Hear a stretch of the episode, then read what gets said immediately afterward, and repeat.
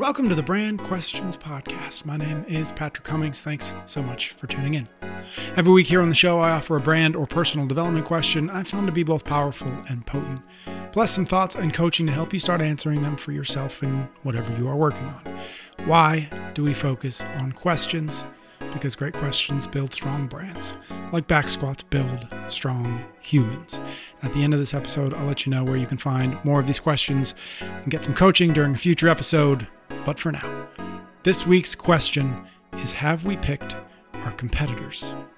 This is a question I got out of the book called, or out of a book called The Passion Economy by Adam Davidson. I'd mentioned it before here on the show. Uh, it's got a bunch of really good questions embedded inside the book. I would recommend the book if for no no other reason than to read chapter two, which is where uh, Davidson lists or explains his rules of the passion economy, and there's eight of them. I won't go through all of them, but the rule number one pursue intimacy at scale. Rule number two only create value that can't be easily copied. Rule number three the price you charge should match the value you provide. And again, there's eight of them. And if nothing else, just read that chapter, and I think it'll get your head spinning in a good way, in a useful way. Okay, let's get into this question Have we picked our competitors? Wherever there is scarcity, there is competition. In our cases, that competition could be over money, attention, ideas. Knowing who we are up against in that battle is a helpful first step. But the real value comes from choosing who we are up against. Our brand question this time around can help us understand the difference between being proactive and reactive, as well as why it's important to not hide from looking at the marketplace in which we are playing. So let's get into three big things to think about before you go off and stare at the wall as you think about your own answer to this question.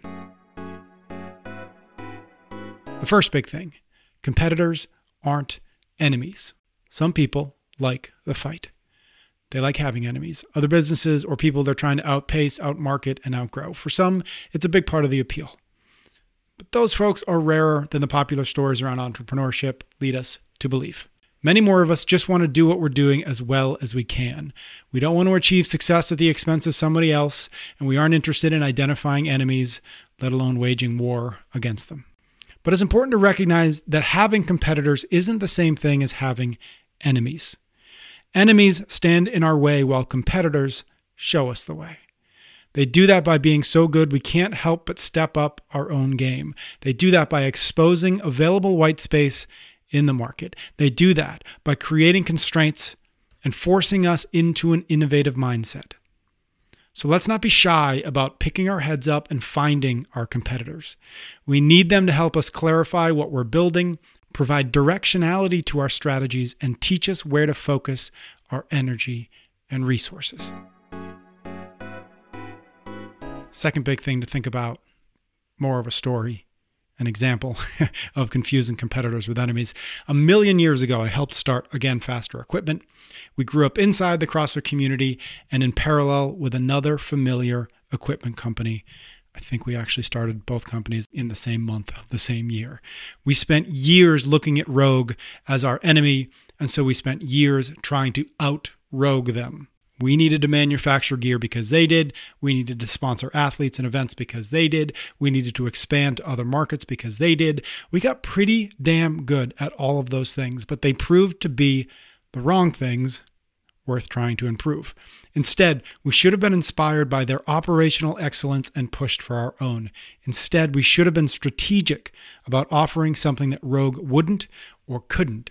Instead, we should have used their success to help us define more clearly what success looked like for us.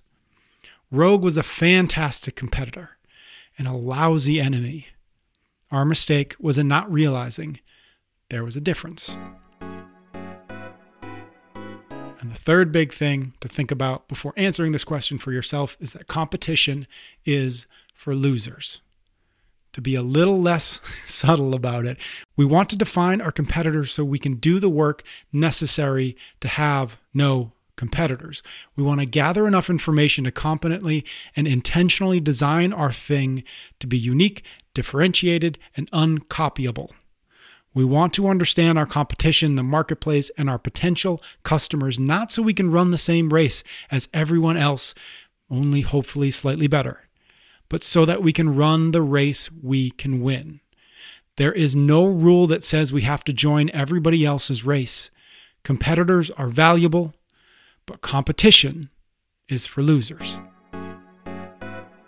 As always, I hope that gets you thinking. I hope even more that you do spend some time this week answering the question for yourself and whatever projects you are working on. After all, great questions are like barbells, they're only useful if we struggle against them. If you want to read more of these questions, you can do so at functionalbranding.com slash blog. Be sure to subscribe so you don't miss new questions when I send them out. If you want to join me for a future episode of the Brand Questions podcast to get some coaching, head to functionalbranding.com slash podcast and fill out the form. Links to both are in the show notes. If you like this, please consider leaving a rating and a review wherever you are listening to it. It does help new folks find the show, and also it makes me happy. My name's Patrick Cummings, and until we talk again, please keep asking strong questions. Please keep building your brand muscle. Definitely, please keep going.